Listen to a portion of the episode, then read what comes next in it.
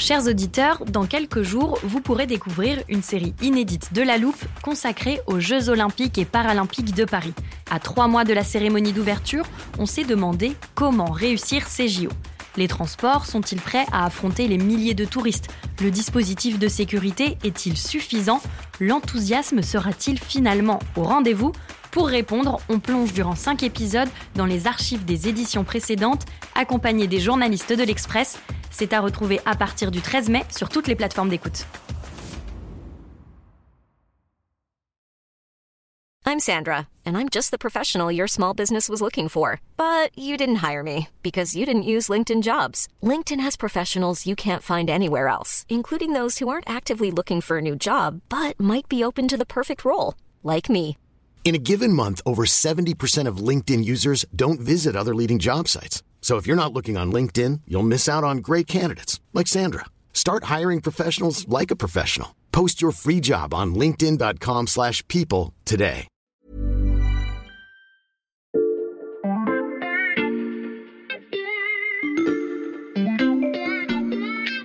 Bonjour, c'est Charlotte Baris. Bienvenue dans La Loupe, le podcast quotidien de l'Express. Allez, venez, on va regarder la une de plus près. Cette semaine, le numéro de l'Express que vous trouverez en kiosque est un peu différent, car pour ses soixante-dix ans, l'équipe du journal n'a pas fait les choses à moitié. Dans l'imprimerie qui édite chaque magazine, le papier a été changé, les grandes rotatives ont tourné plus longuement et la surveillance a été accrue. Un travail de plusieurs mois qui a impliqué tous les services, des journalistes aux maquettistes, en passant par les iconographes et documentalistes, tout a été minutieusement élaboré. Le résultat, c'est ce qu'on appelle un MOOC, entre le magazine et le livre, book en anglais, plus de deux cents pages mêlant récits, entretiens, dessins et photos d'archives. L'épisode d'aujourd'hui est donc consacré à ce numéro anniversaire. On va vous raconter les secrets de fabrication de ce magazine et se projeter vers les soixante-dix prochaines années. Pour tout nous raconter sur l'élaboration de ce numéro événement, je suis accompagnée d'Éric Scholl, directeur de la rédaction de l'Express. Bonjour Éric. Bonjour Charlotte. Et à tes côtés, Anne Rosencher, directrice déléguée. Bonjour Anne. Bonjour. Ensemble, on va parcourir les pages de ce numéro des soixante-dix ans du magazine.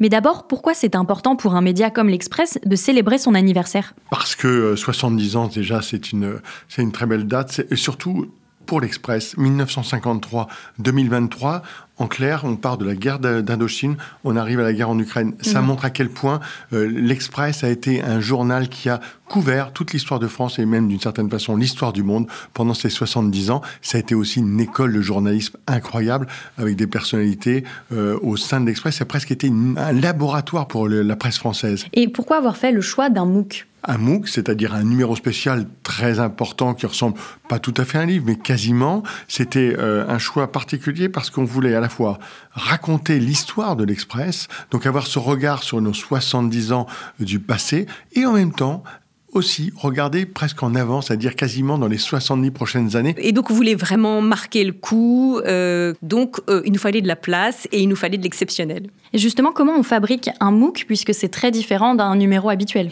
Ah là, on a fait euh, complètement différemment. En effet, on a cassé la maquette, comme on dit. Donc, la maquette, pour que euh, les gens qui nous écoutent comprennent, c'est le format dans lequel on met d'habitude euh, nos, nos articles mmh. euh, avec euh, comment étaient écrits les titres, comment sont placées les photos. Là, on a des idées qu'on ferait complètement euh, différent. C'est toujours de l'artisanat en fait. C'est ça qui est extraordinaire, c'est que euh, au début ça commence par des petites réunions où on n'est pas nombreux, où les idées fusent et euh, comme dirait Montaigne, on, on lime son cerveau à celui de l'autre jusqu'à ce que émerge déjà une, euh, on va dire une trame générale. Et puis après, ben écoutez, c'est la machine euh, impressionnante qui se met euh, en marche. Des journalistes qui vont enquêter, qui vont aller euh, rencontrer euh, des gens, euh, des témoins de l'époque. Euh, notre documentaliste qui est vraiment le mur porteur de ce MOOC, Anne Marion, qui est allée chercher dans tous les coins, dans les archives, dans les milliers de petites fiches Bristol que nous avons mmh. euh, ici pour euh, documenter nos archives, de quoi euh, voilà, fabriquer un, un numéro historique. On va maintenant détailler le contenu de ce numéro historique, un MOOC divisé donc en deux parties, et la première s'intéresse à ces soixante-dix dernières années. L'idée, c'était d'abord de raconter l'histoire de l'Express en sept décennies. Chaque décennie euh, a été confiée à un journaliste ou à une plume euh, différente, que ce soit euh, des journalistes qui sont aujourd'hui euh, dans la rédaction ou euh, de, d'anciens journalistes. On commence bien entendu avec nos fondateurs magnétiques euh, que sont Jean-Jacques Servan-Schreiber et, et Françoise Giroud. On explique à quel point, euh, dès le départ, euh, le journal est marqué par des engagements, notamment, alors bien sûr un engagement pour Pierre Mendès France au début, mais très rapidement, euh, l'engagement dé- dépasse cette prise mmh. de parti et va plutôt sur la décolonisation euh, et les guerres d'indépendance, que ce soit en Indochine ou en Algérie. On raconte beaucoup ça dans la première décennie, bien entendu. Une fois cette, euh, c'est, c'est, c'est la décolonisation achevée, le journal s'est un petit peu posé la question de bah, comment faire pour continuer d'exister, alors mmh. que euh, ces moteurs du départ euh, n'avaient plus raison d'être. Néanmoins, les engagements n'ont pas disparu, parce que très vite arrive l'engagement euh, féministe, notamment pour le droit euh, d'avorter, la pilule, mmh. ou l'engagement contre la peine de mort. Donc euh, ça a toujours été un fil rouge, même si le journal avait euh, changé de combat. Et après, ben écoutez, on raconte encore les années quatre-vingts, euh, les soubresauts, bien sûr la chute du mur de Berlin, et on se rapproche de plus en plus de notre époque. C'est incroyable comme ça documente euh, soixante-dix ans d'histoire. On s'aperçoit que les questions qu'on se pose encore aujourd'hui en tant que journaliste, on se les posait déjà mmh. pour beaucoup avant. Et donc dans les pages suivantes, on regarde vers l'avenir. Qu'est-ce qu'on y oui. trouve dans ces pages ? Alors on trouve quatre euh, grandes interviews. La première, euh, c'est celle de Bill Gates, hein, que tout le monde connaît, le mmh. milliardaire euh, fondateur de Microsoft, euh, philanthrope, qui notamment s'est énormément investi dans euh, les luttes euh, pour la santé mondiale, mais aussi il nous raconte comment il voit l'avenir d'un point de vue technologique, d'un point de vue des, avanc- mmh. des inventions, et cetera. Et euh, lui, il est assez optimiste puisqu'il il nous dit c'était, c'était bien hier et ce sera, ce sera encore mieux demain. Our innovation uh, will make it a A, a much better world, whether you measure that by disease or uh, the type of work people uh, are able to do, or you know their ability to learn. You know, the, these improvements happen gradually. And so they're not as visible as, as the big challenges we face. Nous avons aussi Shirin Ebadi, qui est euh, bien sûr la prix Nobel de la paix iranienne, mmh. euh, pas la dernière, mais celle qui l'avait eue déjà il y a quelques années euh, et que nous avions trouvé fondamentale d'interviewer sur les questions de liberté, de démocratie libérale, de droits des femmes partout dans le monde. Nous avons Steven Pinker, qui est un psychologue, euh, professeur à Harvard, un des intellectuels les plus influents du monde, qui revient, lui, sur euh, tout un tas de questions que tout le monde se pose. Est-ce qu'on va vers euh, un monde plus pacifique, ou est-ce que les guerres vont reprendre ? Est-ce que la, les religions vont euh, se séculariser, ou au contraire, est-ce qu'il faut s'attendre à un regain des religions ? La science est-elle menacée par la croyance ? Bref, est-ce qu'il faut être optimiste ou pessimiste ? Mm-hmm. Je vous laisse regarder cet entretien. Et enfin, nous avons Thomas Joly, metteur en scène euh, extrêmement éclectique euh, français, qui a fait aussi bien Richard trois, euh, magnifique, mais aussi Starmania, là, récemment, qui a fait ça le comble, et qui prépare euh, la cérémonie d'ouverture des Jeux Olympiques. Mmh. Et ça nous semblait très important d'avoir le regard d'un artiste, un artiste dans la cité, ce qu'est Thomas Joly, pour nous parler des soixante-dix ans à venir. On ne travaille qu'à ça, à ce que ce soit mieux demain, plus inclusif, plus diversifié, plus de parité. Cet anniversaire, Eric, il s'accompagne également d'une remise de prix. Quels sont-ils ? On va décerner cette année les grands prix des personnalités de l'Express deux mille vingt-trois. Et donc, euh, ces prix représentent d'une certaine façon les valeurs éditoriales qu'on défend dans l'Express euh, tout, tout au long de l'année. Il y a le prix euh, de la transformation. Et euh, au fond, c'est, euh, on parle beaucoup de transition écologique, de transformation numérique. Donc, le grand prix de la transformation, cette année, on l'a attribué euh, à euh, une personne incroyable, c'est Barbara euh, Martin Coppola. C'est la patronne de Decathlon. Et Decathlon, finalement, c'est mmh. une des marques préférées des Français. On a voulu raconter comment Decathlon, cette marque qu'on connaît tous, est en train de se transformer. Il y a le prix de la science. À l'Express, on est extrêmement... Euh, très vigilant sur cette question de rationalité. On a une croyance incroyable sur euh, les progrès de la science. Et donc, cette année, on a décerné ce prix à Richard Dawkins, qui était un euh, biologiste, éthologiste euh, britannique euh, de grand renom, qui a fait d'énormes travaux sur les gènes. Et donc, on pensait que c'était important de lui remettre ce prix. Il y a évidemment le prix de l'Europe, très important pour nous. On a des convictions européennes ancrées au sein de la rédaction de l'Express. Et ce prix, cette année, on l'a remis à une première ministre qu'on surnomme la nouvelle dame de fer de l'Europe. Il s'agit de Kaja Kallas, qui est la première ministre d'Estonie. Petit pays par sa taille, tout petit pays par sa population, mais un pays, au fond, qui a d'énormes convictions, en particulier quand il s'agit de défendre l'Ukraine et quand il s'agit de faire bouger euh, l'Europe. Et on pense que c'est formidable de lui remettre ce prix. This means a lot because, uh, I mean, I come from a country that was forgotten behind the Iron Curtain for fifty years. Le prix de la liberté, très important pour un journal qui se veut libéral. Mm-hmm. Ce prix de la liberté, on l'a décerné cette année à Dimitri Gloukovski, qui est un journaliste, un écrivain russe, un opposant russe qui vient de se faire condamner au mois d'août à huit ans de prison par le régime russe, qui est aujourd'hui exilé, qui se cache quelque part en Europe. Et je pense que c'est important de défendre aussi cette liberté, à la fois d'expression et aussi d'opposition. C'est très compliqué quand on voit le régime de Vladimir Poutine. Ce prix de la liberté, pour moi, c'est pas personnel. C'est plutôt pour ceux en Russie qui osent parler encore. Et à mon avis, la liberté, c'est quelque chose comme l'air. On ne le remarque pas autant qu'on a assez d'air pour respirer. Enfin, soixante-dix ans, donc Grand Prix de l'Express.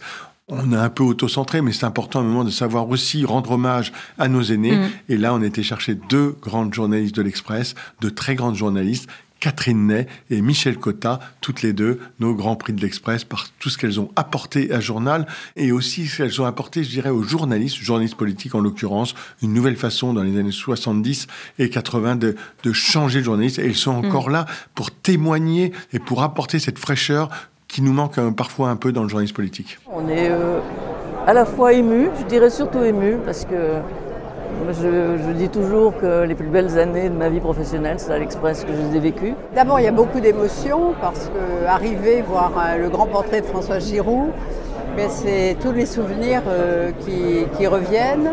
Et l'Express, pour moi, ça a été euh, cette année de grand bonheur. Et donc maintenant, comment on peut imaginer les soixante-dix prochaines années pour l'Express et pour le journalisme ? Les soixante-dix prochaines années pour l'Express, c'est très simple, c'est de la transformation. Elle a déjà largement commencé. En fait, pour comprendre les, ce qui va nous attendre devant nous, il suffit de regarder juste les vingt-cinq dernières années. Qu'est-ce qui s'est passé entre euh, deux mille et deux mille vingt-cinq ? Eh bien, il y a eu Internet, l'explosion d'Internet, il y a eu l'arrivée des GAFAM, il y a eu l'arrivée de Google, et vous voyez que la façon de consommer l'information a totalement changé mmh. en un quart de siècle. Donc, quand on repense aux fondateurs de l'Express, à François Giroud, à Jean-Jacques Servan-Schreiber, lorsqu'en dix-neuf cent cinquante-trois, ils créent l'Express, ils sont empreints de cette idée de modernité, mais évidemment, ils n'ont pas en tête que euh, soixante-dix ans plus tard, il y aura Internet, et cetera. À nous d'inventer, pour deux mille quatre-vingt-treize, c'est-à-dire dans soixante-dix ans, la façon dont nos enfants, dont nos petits-enfants mmh. consommeront de la presse, de l'information. Elle sera toujours utile, l'information, simplement, il y aura des nouveaux usages. C'est à nous de, de, de développer ces nouveaux usages de l'information. Merci Eric, merci Anne. Merci à vous. Merci Charlotte, à très bientôt. Vous l'avez entendu, chers auditeurs, nous avons tout changé pour ce numéro exceptionnel. Dessins, titres, photos d'archives, il est temps de découvrir comment tout le visuel de ce MOOC a été pensé.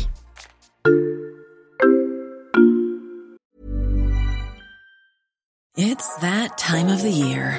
Your vacation is coming up.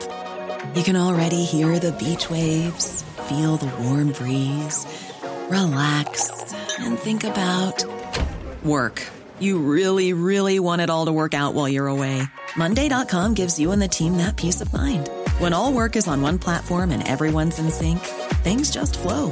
Wherever you are, tap the banner to go to Monday dot com.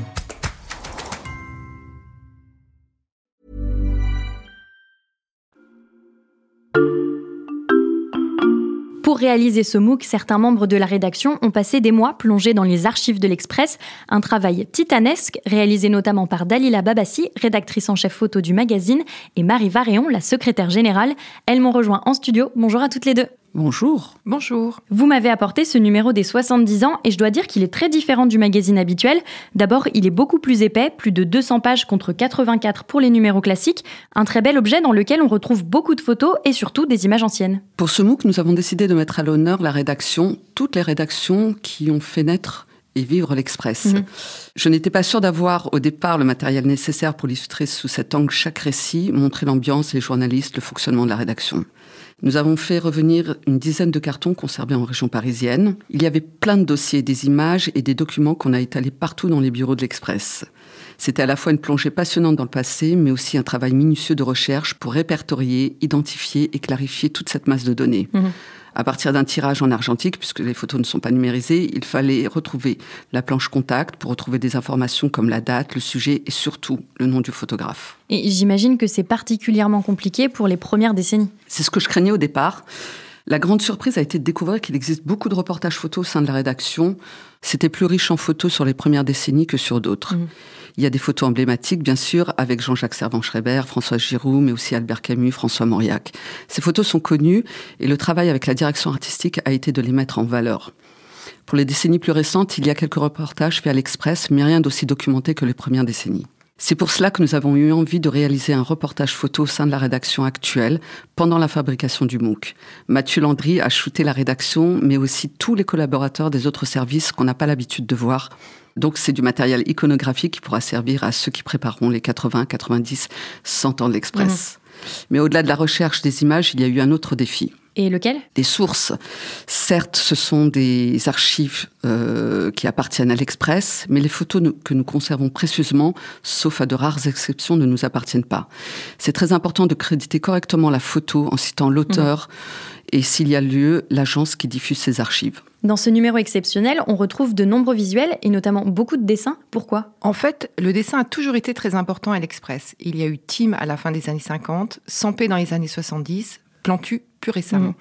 Chaque décennie a été marquée par un dessinateur à l'Express et il fallait les mettre en valeur dans ce numéro. Anne Rosencher l'a dit, vous avez également totalement changé la maquette, c'est-à-dire le cadre dans lequel on dispose les textes et les illustrations. Oui, on a décidé d'une nouvelle maquette avec une nouvelle charte graphique. C'est un objet très différent qu'on voulait plus aéré que ce qu'on fait en news. Mmh. On a gardé la police habituelle du journal, donc c'est le même univers, mais en même temps, il est différent. On le voit rien que sur la une qu'on trouve en kiosque. C'est l'univers de l'Express, avec les bordures orange des débuts, mais ce n'est pas ce qu'on fait habituellement pour le magazine. Et pour que tout ça fonctionne ensemble, dans les dernières semaines d'élaboration, on a sanctuarisé une salle dédiée à cent pour cent au MOOC. Mmh. On a recouvert les murs avec les maquettes, toutes les pages. On pouvait tout visualiser, les photos, les textes, les titres, les anciennes unes de l'Express. On voit comment tout interagit et à ce moment-là, on fait beaucoup de modifications et ce jusqu'à la dernière minute. Merci beaucoup à vous deux de nous avoir raconté toutes les coulisses de l'élaboration de ce numéro anniversaire. À bientôt. Au revoir. Chers auditeurs, vous pouvez donc retrouver l'Express des soixante-dix ans en kiosque et tous les articles sont à lire sur notre site l'express point f r. L'abonnement numérique est à un euro pour les deux premiers mois. Et pour ne rater aucun épisode de La Loupe, pensez à nous suivre sur votre plateforme d'écoute, par exemple Apple Podcast, Deezer ou Spotify. N'hésitez pas à parler de notre podcast autour de vous ou à nous laisser des étoiles et des commentaires, ça nous aide beaucoup. Cet épisode a été monté et réalisé par Jules Cros. Retrouvez-nous demain pour passer un nouveau sujet à La Loupe.